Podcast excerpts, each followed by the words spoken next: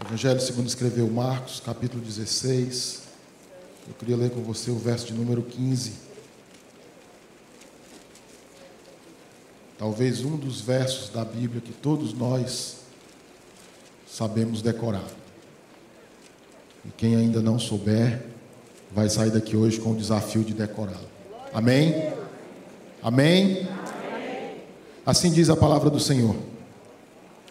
E disse-lhes: Vão pelo mundo todo e preguem o evangelho a todas as pessoas.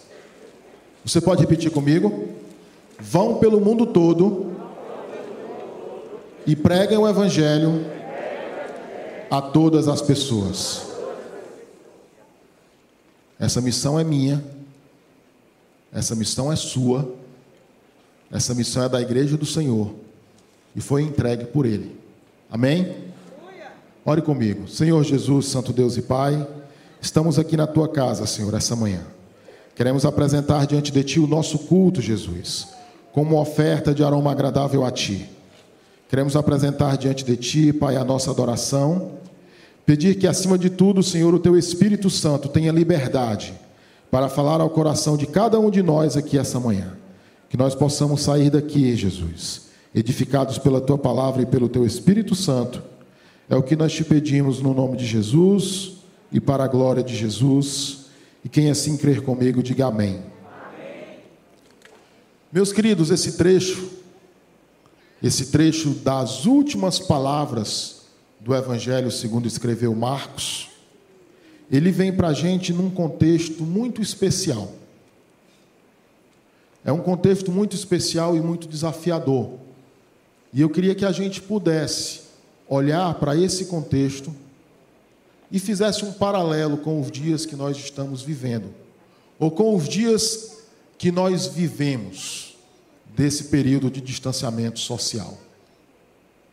Naquele momento, os apóstolos tinham acabado de passar por aquela que creio eu ter sido a experiência mais difícil nos dias que eles caminharam com o Mestre Jesus.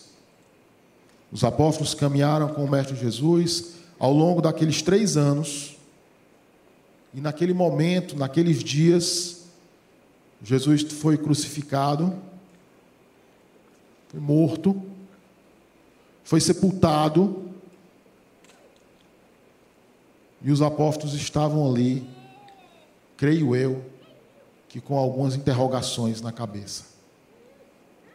E a narrativa do texto, ele traz para a gente um contexto de que no primeiro dia da semana, bem cedo, após Jesus ter sido crucificado, Maria Madalena se desloca até lá, junto com Salomé e com Maria, mãe de Tiago, com a única intenção, a única intenção de ungir Jesus.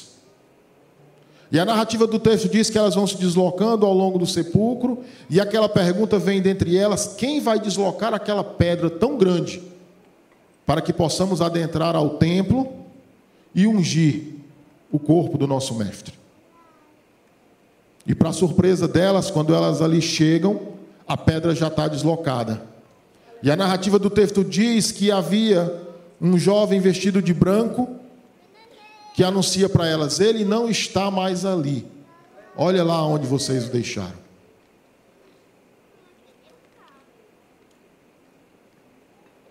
E elas saem e vão anunciar aquilo que ouviram. Porque a palavra que elas recebem daquele jovem é que ele vai aparecer na Galileia. E ela sai para anunciar aquilo. Se inicialmente Jesus aparece para elas, e elas talvez não tenham conseguido entender ou não tenham conseguido relembrar do que o Senhor disse, isso também aconteceu com os discípulos. Porque quando anunciaram a eles, a, a, leitura que nós temos do Evangelho é que parece que eles não entenderam, parece que eles não creram. Parece que eles não se recordaram daquilo que outrora Jesus já tinha narrado para eles, com riqueza de detalhes, como que aconteceria. E aqui começa a reflexão que eu queria que a gente fizesse dos nossos dias. Nesses dias de distanciamento social, nesses dias de fim do distanciamento social, que a gente possa recordar do que Jesus nos anunciou, do que Jesus nos prometeu. Porque, da mesma forma que aconteceu com aquelas mulheres, Jesus depois aparece a dois dos seus discípulos. E a narrativa bíblica diz que ele aparece a dois dos seus discípulos ao longo de uma caminhada, e ao longo da caminhada eles vão batendo o que acredito eu tenha sido um bom papo, mas ainda assim ele não foi reconhecido pelos seus discípulos. Até que chegou o momento do partir do pão. E depois que o pão foi partido, a palavra veio ao coração deles. E eles entenderam com quem que eles caminharam durante algum tempo e não o puderam reconhecer. Dois discípulos caminharam com Jesus, ouviram da boca de Jesus o que haveria de acontecer, e depois do ocorrido, não conseguiram entender. Pense comigo. O meu, o meu desejo, que o Espírito Santo colocou no meu coração, é que a gente possa comparar isso com os nossos dias. Como se isso não fosse suficiente, Jesus aparece uma terceira vez. Agora, dessa terceira vez, ele aparece diante dos onze discípulos, enquanto eles comiam.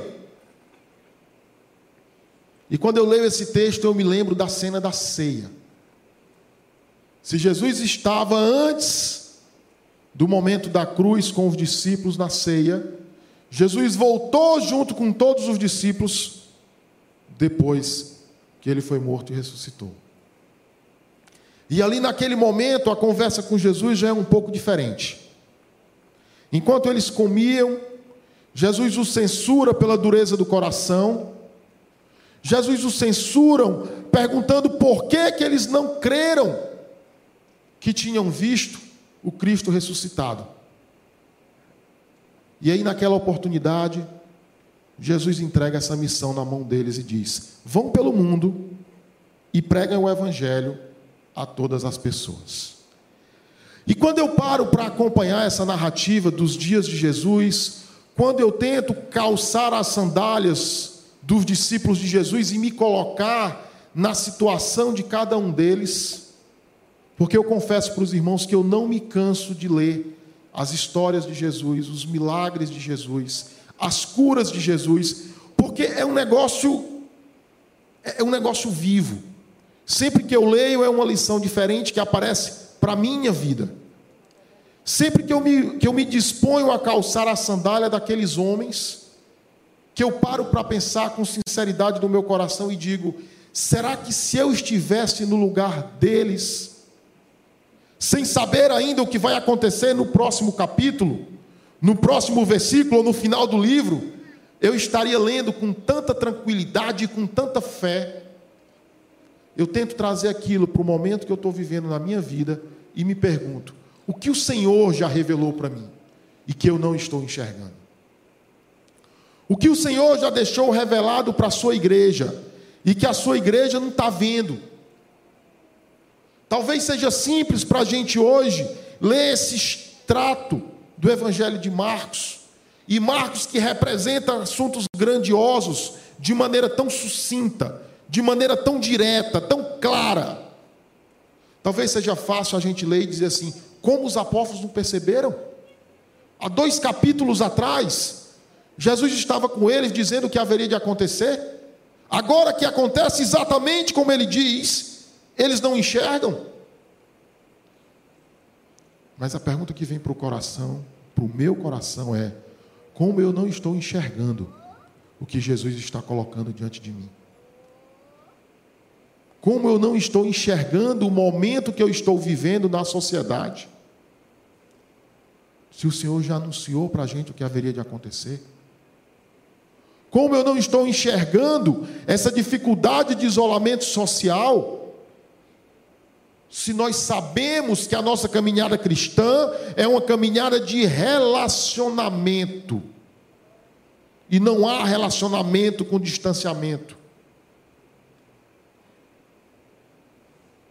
Como que eu estranho tanto essa sociedade dividida. Se a Bíblia me ensina que eu tenho que amar o próximo como a mim mesmo.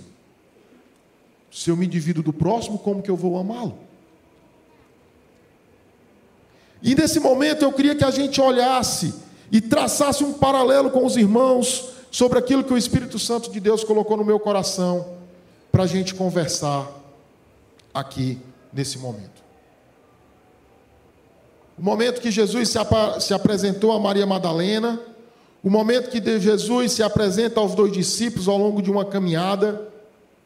E essa passagem para mim ela é fantástica porque não tem nada melhor do que uma caminhada com um bom papo. Você ter a oportunidade de sair para caminhar com alguém que leva com você um bom papo, não tem preço. E aqui fica a dica, né? Jesus ainda caminha com os deles. Jesus ainda caminha com os deles. Reserve um tempo na sua agenda para caminhar com Jesus. Reserve um tempo na sua agenda para caminhar com Jesus. Isso vai fazer bem para o corpo e para a alma.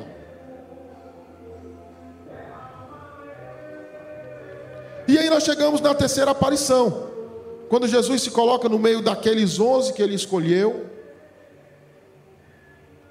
E dá para eles essa missão: vão a todo mundo e preguem o Evangelho. A primeira aparição aos onze discípulos num espaço de tempo tão curto, tão curto, mas com uma mensagem tão profunda. Mas com uma mensagem tão profunda. Em poucos dias, Jesus questiona os discípulos sobre a incredulidade. Jesus questiona os discípulos sobre a dureza do coração. Jesus questiona os discípulos sobre o fato de não acreditar na narrativa um dos outros. E Jesus entrega a missão de ir e pregar o Evangelho. E a pergunta que eu me fiz quando eu li esse texto era: se Jesus se colocasse diante de mim hoje, diante da minha vida, como eu estaria diante desses quatro aspectos? Como eu estaria diante da incredulidade, diante da dureza do coração, diante da falta de fé no que o outro fala, ou ainda mais diante do id e pregar o evangelho.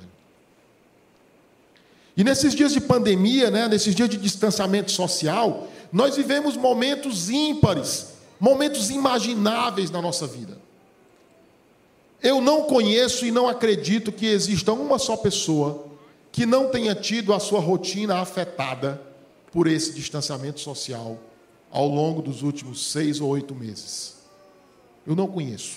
Eu não conheço. Se você é uma pessoa que trabalha na área de saúde e está lá no front, está lá na linha de frente dos atendimentos, você teve a sua rotina multiplicada por N. Aumentou a pressão, aumentou a agenda, aumentou o estresse, aumentou o nível de trabalho, aumentou a preocupação. E esse foi o impacto do distanciamento social na sua vida. Até o outro extremo. Se você é um profissional da gastronomia, se você é um garçom, a sua rotina ela foi reduzida a zero. Com o fechamento do atendimento ao público, com o fechamento dos restaurantes, e até com o fechamento de vários postos de trabalho. Nós somos impactados de alguma forma por isso. Esse momento, ele, ele impactou você e, e as pessoas elas reagem a isso de, de maneira diferente. Se o desespero bateu na sua porta, você não foi o único. Você não foi o único. Se o seu estado de estresse aumentou, você não foi o único. Se a sua saúde física ela ficou comprometida, você também não foi o único. Eu conheço pessoas com um histórico de pressão arterial fantástico. E que no meio dessa pandemia começaram a ter picos de pressão alta inexplicáveis que remédio nenhum controlava. Fruto do estresse, fruto da preocupação. Agora, se nesse momento você se lembrou de olhar para a cruz e viu que ela estava vazia, se você se lembrou de olhar para o túmulo e viu que ele estava vazio, se você se lembrou que Jesus vive, como diz aquele hino da harpa cristã, você é um dos tais. Você é um dos tais. E esse é o nosso convite. Esse é o nosso convite. Nós somos convidados a expressar e a viver as ações que nos colocam e determinam que nós somos um dos tais.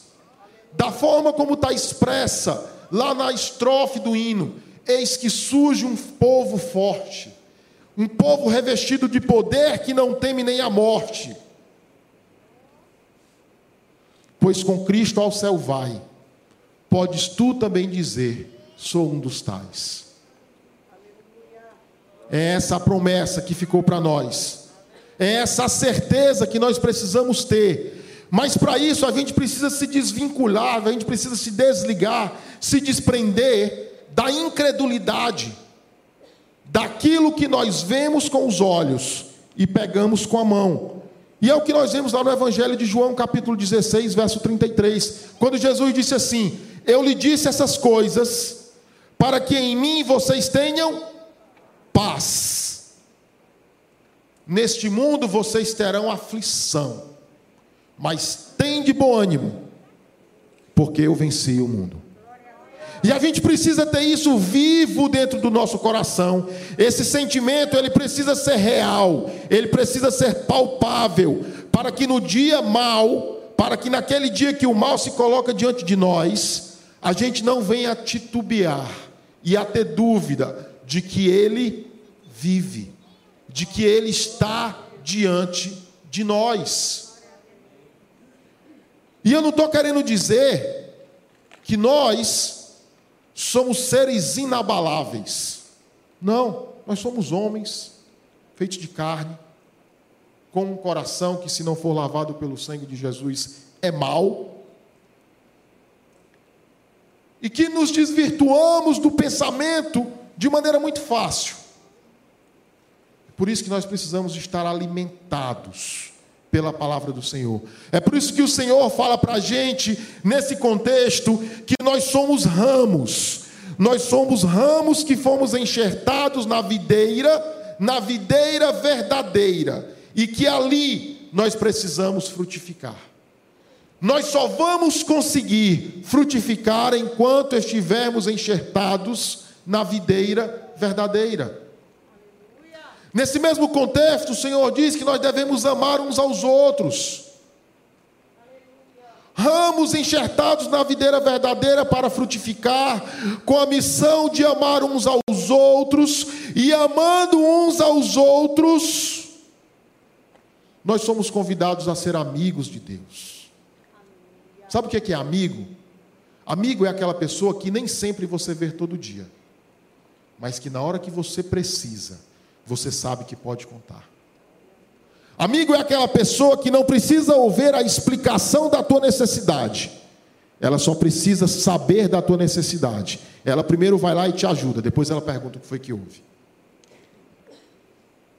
Amigo é aquela pessoa que muitas vezes o Senhor desperta de onde você nem conhece para ir lá e colocar a mão por ti. Porque nós somos chamados a ser amigos de Deus.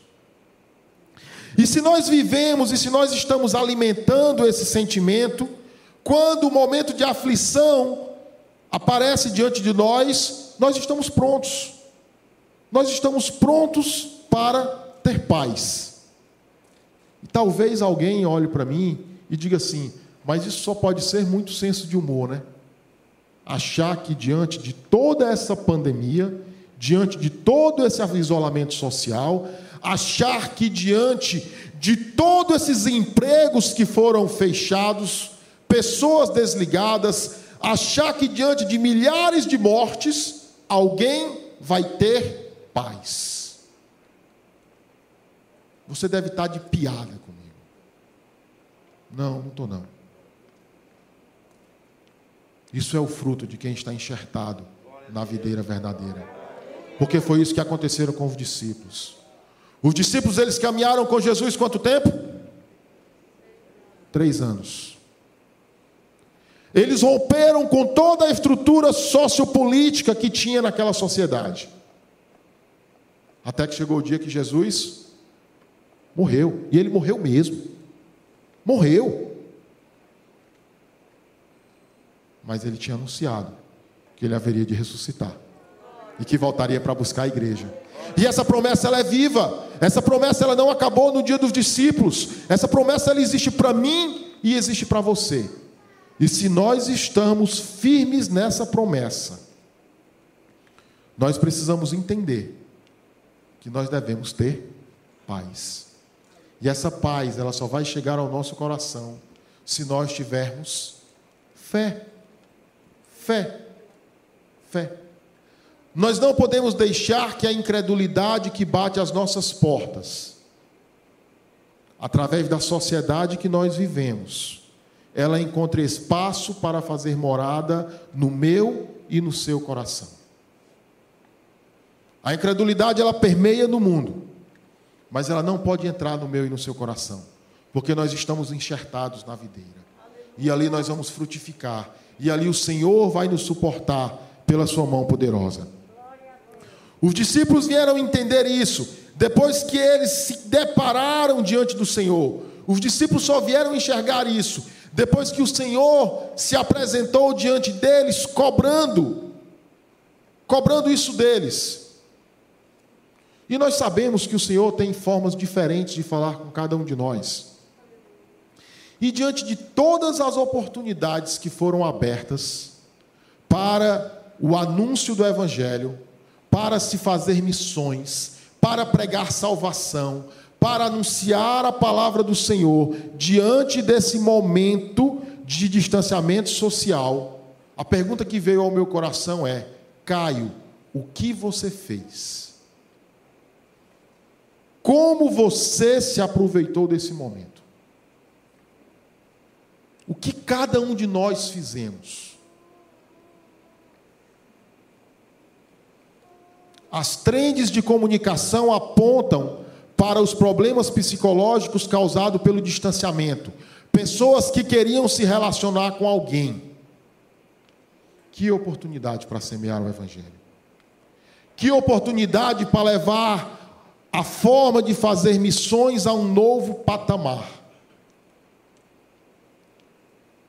Igrejas que outroras estavam limitadas ao alcance do seu púlpito, começando a fazer cultos online, escola dominical online, culto infantil online. Que forma diferente de romper as fronteiras e anunciar o Evangelho. E essa, e essa amplitude de, de formas, de meios de adorar a Deus não parou por aí. Se outrora nós vínhamos à igreja com os nossos dízimos e as nossas ofertas, nós tivemos a oportunidade de fazer isso através da leitura de um QR Code. E num futuro muito próximo, nós vamos poder ofertar num Pix. E a gente precisa entender e usar esses instrumentos que estão sendo colocados diante de nós, para fazer com que o nosso ID seja cumprido. O meu e o seu ID seja cumprido. Nós estamos diante de um novo tempo. Nós estamos diante de um novo momento, de um novo arranjo social. Mas a nossa fé e a necessidade de relacionamento do ser humano ela é a mesma. A necessidade de construção de um relacionamento íntimo com Jesus, ele permanece o mesmo. E essa oportunidade hoje está franqueada nas nossas mãos, de uma maneira muito mais ampla, a cumprir o ID de Jesus. Nós precisamos deixar a incredulidade de lado e, na autoridade da palavra do Senhor, anunciar o Evangelho até que ele venha. O segundo princípio, o segundo ponto, o segundo argumento que o Senhor coloca ali diante dos discípulos é a dureza do coração. Segundo aquele destaque que foi colocado por Jesus, quando ele questiona a dureza do coração dos seus discípulos, e ainda nesse contexto eu me lembro de João 16, 33, quando o próprio Jesus diz assim: Contudo, tenham ânimo, eu venci o mundo, eu venci o mundo. Pouco antes, ainda no contexto, quando Jesus está dando essa palavra de encorajamento aos seus discípulos, ainda no capítulo 15, ele diz: O meu mandamento é este, que vocês amem uns aos outros, como eu os amei. E aqui talvez essa dureza de coração ela seja confrontada nos nossos dias de maneira mais, mais veemente, de maneira mais difícil. O contexto social que nós estamos vivendo, a forma de relacionamento que tem sido ensinada na sociedade secular, ela nos afasta completamente do modelo de relacionamento bíblico. E a gente precisa entender isso, para que a gente não deixe que o ensino secular seja instrumento do inimigo, seja a nova arma do capeta para me afastar do modelo de relacionamento bíblico. Se por um lado a palavra do Senhor fala que eu tenho que amar o meu irmão como o Senhor me amou e como eu amo a mim mesmo, o que a sociedade prega é diametralmente oposto a isso. A sociedade me ensina a ser uma pessoa receiosa, a ser uma pessoa que mantém distância, a ser uma pessoa que tem um pé atrás, a ser uma pessoa que julga todo mundo com segundas intenções.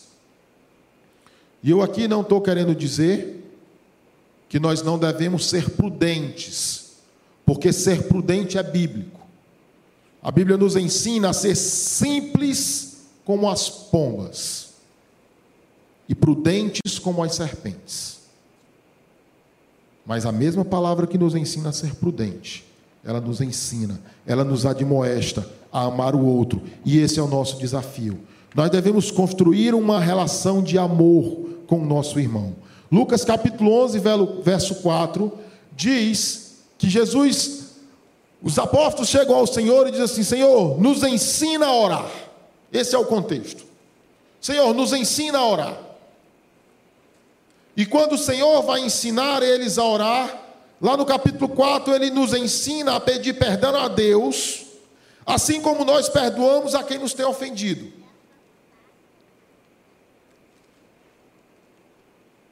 Se o Senhor fosse nos perdoar, assim como nós perdoamos a quem nos tem ofendido, todos nós estaríamos perdoados nessa manhã? Não responda. Não responda. Guarde para o seu íntimo. Essa conversa é com você e Deus. Essa conversa é comigo e Deus. Esse é o desafio que o Senhor nos colocou. Para que nós possamos estar prontos a fazer missão e anunciar o evangelho para o outro com credibilidade, com testemunho de vida. A dureza do coração, ela verdadeiramente nos impede de desfrutar um relacionamento íntimo com Deus. E se eu não tenho o meu relacionamento íntimo com Deus, eu não estou enxertado na videira. Ou eu posso até estar enxertado na videira e não estar frutificando. E o que acontece com aquele que outrora esteve enxertado na videira e não frutifica? O pai corta e joga fora. A dureza dos corações. O que a sociedade aí chama de ter a casca grossa. Sou passado na casca do alho. E tantos outros jargões. que nada mais representam do que a dureza do coração, do que a dificuldade de perdoar, do que a habilidade e a disposição de dar uma segunda chance, isso nos afasta de um relacionamento íntimo e pessoal com Deus. E se nós não tivermos um relacionamento íntimo e pessoal com Deus, eu não enxergo como que nós podemos estar enxertados na videira verdadeira e frutificar.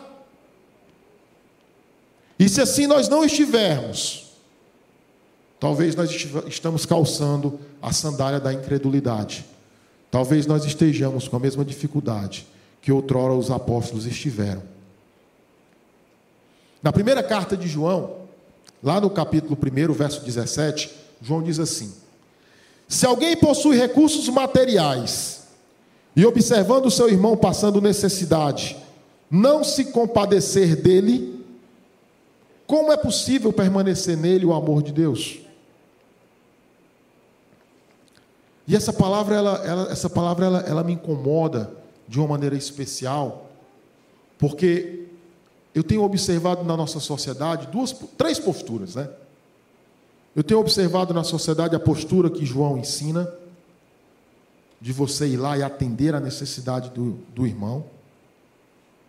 E eu louvo a Deus, eu louvo a Deus porque nós passamos por um período de isolamento social, de restrição de trabalho, de contenção de receitas, de pessoas que tiveram seus salários suspensos, de negócios que foram fechados e tiveram faturamento zero.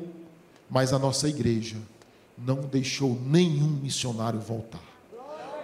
Em nome de Jesus, debaixo do sangue de Jesus, eles foram atendidos e os nossos projetos missionários seguiram. Eu louvo a Deus, porque diante da necessidade, a nossa igreja distribuiu centenas de cestas básicas para atender a necessidade dos irmãos. E sabe por que, que isso foi possível? Porque você entendeu esse texto de João, 1 de João 1,17, que diante da necessidade, nós precisamos partilhar e atender a necessidade do irmão. Isso é amar o próximo. Isso é abrir o seu coração para entregar o que é seu, não é o que está sobejando, não é o que está sobrando, não é o que tem tanto que vai estragar, mas é aquilo que o Senhor te deu para você partilhar com o outro, porque o outro tem necessidade, e fazer isso em silêncio. Não é como a gente tem observado nesses dias de rede social. É assustador como as pessoas precisam de autopromoção nas redes sociais para dizer o que estão fazendo. É assustador. A Bíblia nos ensina que a mão direita não saiba o que faz a mão esquerda. Que a gente possa entender que essa necessidade de partir o pão ela é real. Ela é real. E que quando nós estamos fazendo isso, nós estamos verdadeiramente vivendo o relacionamento íntimo e pessoal com Deus. Eu me lembro que se nos dias do Evangelho o Senhor falava, vai e anuncia o Evangelho e não leva nada, quem sabe a leitura do texto nesses dias não é confia em dividir o que tu tens com o próximo e atender à demanda dele. E eu sou fiel para cumprir. E eu sou fiel para te abençoar. Porque nós não estamos falando de luxo, nós estamos falando de necessidade. Nós estamos falando de pão. E a nossa igreja foi lá, você foi lá e atendeu essa necessidade você foi lá e aproveitou a oportunidade de partilhar o pão. Eu me lembro que eu estava conversando certa vez com uma pessoa muito próxima a mim, uma pessoa íntima. E essa pessoa olhou e falou assim: Eu vou confessar um negócio para você. Eu falei: Diga. Eu não sei como que as pessoas têm tanta liberdade no coração para dar para os outros aquilo que têm. Porque assim, Caio, eu tenho medo de faltar amanhã. E se faltar amanhã para o meu filho, o que, é que eu vou fazer?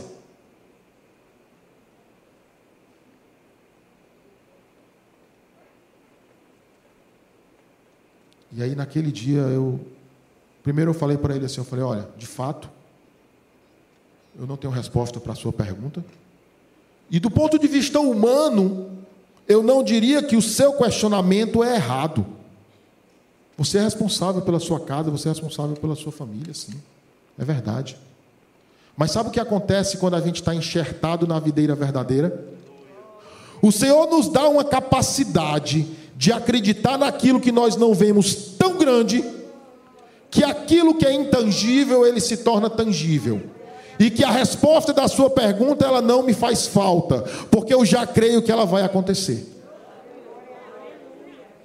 E a gente precisa exercitar isso, meus amados, porque se nós não exercitamos e se nós não vivermos isso, é difícil entender que nós estamos verdadeiramente enxertados na videira verdadeira. O terceiro alerta que o Senhor faz aos discípulos naquele encontro é o seguinte: não acreditar no que vê. Como é que vocês não acreditam no que viram? Maria foi lá e viu que o tempo, que o sepulcro estava vazio. Eu caminhei com dois de vocês, vocês me viram, mas não me reconheceram. Como pode isso? Eu não anunciei para vocês que isso haveria de acontecer?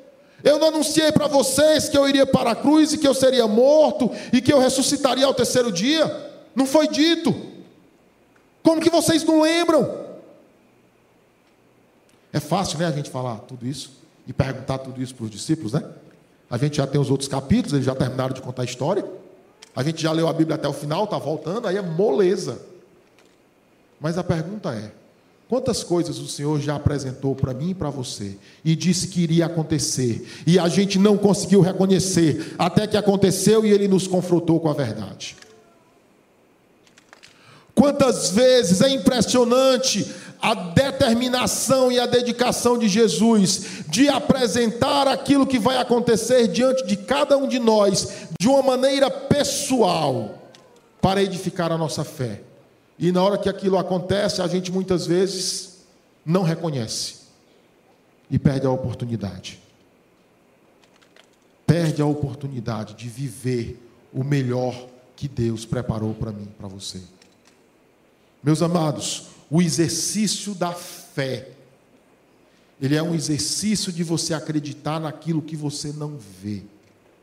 E você só vai conseguir fazer isso quando você está enxertado na videira verdadeira. Quando você consegue ouvir a voz do Senhor. Nós precisamos estar atento, atentos à voz de Deus.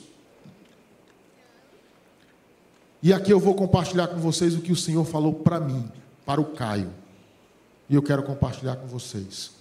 Certa vez eu me, eu me dei por conta que eu estava orando e perguntando para o Senhor: Senhor, para que esse momento? Para quê? Eu, eu coloquei no meu coração, alguns anos atrás, que eu não questiono Deus. Eu não reclamo, eu não questiono, eu não murmuro, se o negócio estiver apertado, ele vai apertar até a hora que o parafuso estourar. E se o parafuso estourar, eu vou para a glória, está tudo certo. Se ele tiver um pouquinho de misericórdia, na hora que o negócio estiver torando, ele vai lá, emenda de novo e dá certo também. E nessa brincadeira ele vai emendou o meu joelho, ele vai emendou a minha costela, ele vai emendou o meu tornozelo, ele vai emendou a minha, o meu ombro, ele vai emendou o meu braço. O meu lado esquerdo é todo emendado. Então ele emenda. E eu estava orando, Senhor, para quê? E o Senhor falou ao meu coração assim: para que vocês parem essa roda viva, aonde não há tempo para você se relacionar com a sua casa, com o seu irmão, com a sua igreja, comigo. E aquele negócio entrou assim no meu coração. Eu acho que naquele dia a dor que eu senti foi a dor da espada do espírito, que ela penetra no íntimo, lá no divisor da alma e do espírito. Aquele negócio doeu no meu coração assim de uma maneira tão grande, tão grande que eu disse, Senhor, um dia eu terei coragem de compartilhar essa dor.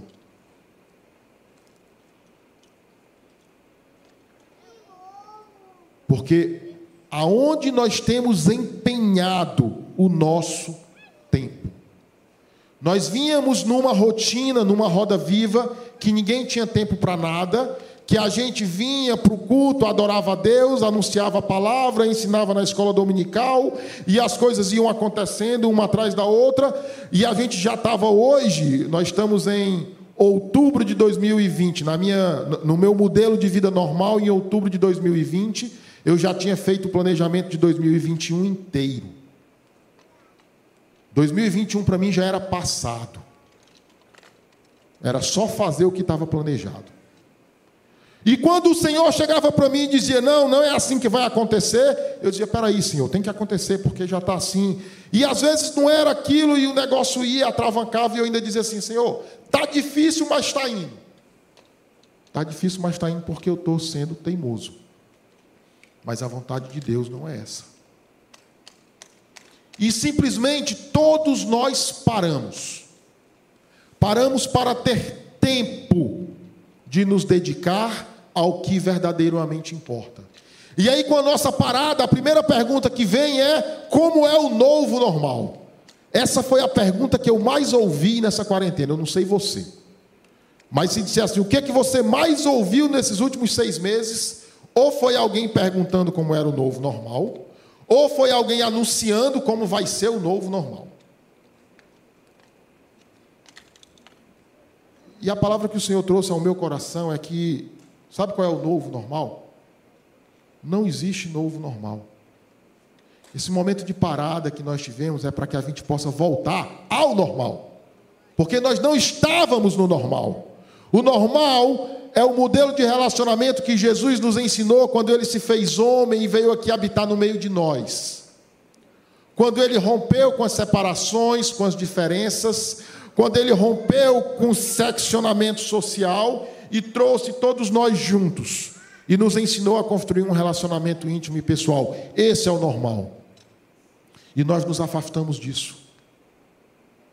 E nós esquecemos disso. Eu me assustei quando eu li uma pesquisa que falava que no distanciamento social o número de divórcios aumentou assustadoramente. Aí eu falei, Jesus, o que, que o distanciamento social tem a ver com divórcio? Aí eu fui ler a pesquisa. Aí a pesquisa descobriu que sem o distanciamento social não tinha convivência. Aí você para para pensar, e como é que existe casamento sem convivência? Aí eu fui me debruçar um pouquinho mais sobre o assunto.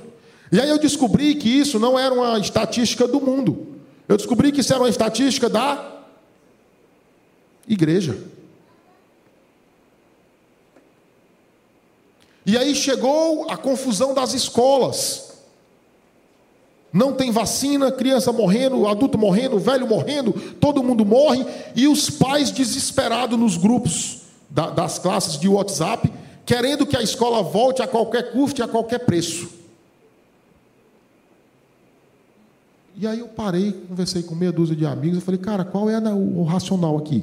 A gente vai mandar o menino para o colégio, o menino vai, aí forma aquele enxame de gente de novo, aquela confusão toda. Não dá para me querer, eu tenho um carinha de quatro anos, né? Não dá para me querer que o Davizinho de quatro anos entenda o que é usar máscara, entenda o que é passar álcool gel, entenda o que é não se contaminar, ele traz aquilo para minha casa, aí eu pego a pereba, aí eu morro. E aí? Ah, não, cara, qualquer coisa, menos as crianças em casa, eu não aguento mais. Eu não aguento mais esse negócio de ensino remoto, esquece, não funciona. Nós não aguentamos mais o quê? os nossos filhos. E nós queremos um novo normal? Como pode isso? Como se não fosse suficiente um casal que, quando ele começa a se relacionar, ele descobre que eles não se entendem. Eu quero me livrar do meu filho. E aí a pergunta é: cadê aquele conceito de família? O nosso novo normal, de novo não tem nada. O nosso novo normal é viver verdadeiramente o normal, o modelo de relacionamento bíblico que nos foi colocado pelo Senhor Jesus. Esse é o nosso desafio. É assim que nós devemos amar o próximo. É assim que nós devemos nos relacionar com o próximo. E para fechar, meus amados, chega a missão que o Senhor entrega: vão e preguem o Evangelho. Essa missão foi entregue por Jesus de maneira muito simples, muito direta, muito clara. Vão e preguem o Evangelho. E para que fique bem claro para cada um de nós, eu vou repetir de novo: vão e preguem o Evangelho. Quem foi que recebeu essa missão? Foi o pastor Euquias? Sim ou não? Ele também recebeu. Essa missão é do irmão Fernando? Também é dele. Mas essa missão é minha, essa missão é sua. E a pergunta que vem ao meu coração e ao seu coração é: como eu tenho ido e como eu tenho pregado o Evangelho? Nem tem limitação geográfica de onde eu vou pregar o Evangelho. Eu posso ir pregar o Evangelho lá, lá em Iracema, que fica a algumas dezenas de quilômetros daqui do Ceará, e está precisando do Evangelho, porque lá tem carência de Evangelho. Mas eu também posso ir pregar o Evangelho lá no Cabo Verde, que fica a algumas centenas de quilômetros daqui da nossa cidade, e que também tem carência do Evangelho. Como eu também posso ir pregar o Evangelho lá na Índia, que fica a alguns milhares de quilômetros aqui da nossa cidade, e também tem carência do Evangelho. E essa missão é minha, essa missão é sua, essa missão é daquele que se diz cristão aquele que se diz seguidor de Cristo. E se nos dias de Jesus essa missão era, era árdua, eram longas caminhadas a pé, eram longas caminhadas no lombo de animais, nos nossos dias essa missão está mais prática, está mais rápida. Nós fazemos viagens de carro, nós fazemos viagens de avião. Se naquele dia eu tinha que me afastar da minha família para ir lá anunciar o Evangelho, esse afastamento hoje ele é facilitado pelas redes sociais, ele é facilitado pelas chamadas de vídeo dos WhatsApps da vida. Se naqueles dias o pregar o Evangelho exigia dedicação exclusiva, hoje, você pode entrar lá na sua rede social e falar online com qualquer pessoa, em qualquer lugar do mundo, simplesmente anunciando o Evangelho mas o mandamento continuou o mesmo: ide e pregai o evangelho. A pregação do evangelho ele se adaptou com os cultos online. Ele se adaptou com os cursos online, com os ensinamentos, ferramentas valiosas que nós vimos pastores que outrora tinham a sua atuação limitada dentro das paredes do púlpito, romper barreiras, romper fronteiras, na anunciação da palavra do Senhor. Vidas sendo alcançadas. Pessoas se convertendo através de pregação online. Você já parou para pensar nisso? A palavra do Senhor diz que quando Jesus voltar, o mundo todo vai vê-lo em um único momento. Dá para visualizar isso hoje? Talvez a geração dos meus pais, dos meus avós, não conseguissem entender como Jesus iria fazer isso. Para mim e para você, isso é fato. Isso é palpável. Isso é ver o trabalho do Senhor. E nós não podemos nos enganar. Que o fato de você poder anunciar a palavra à distância, ela não te limita, ela não te tira da necessidade do relacionamento pessoal ela não impede a necessidade do atendimento, do olho no olho, do relacionamento, da caminhada, da experiência íntima e pessoal com Deus. O nosso convite, o nosso desafio é que nós possamos voltar ao nosso normal do relacionamento íntimo com Deus. Que nós possamos cumprir o nosso id da anunciação do evangelho conforme aquilo que o Senhor nos entregou e colocou aos nossos corações, conforme o mandamento que Ele nos deu, e que agora possamos ir juntos e mais fortes até que Ele venha anunciando a palavra do Senhor. Que possamos cumprir o ID de Deus com convicção, com o coração aberto e pronto para amar o próximo e com fé, em nome de Jesus.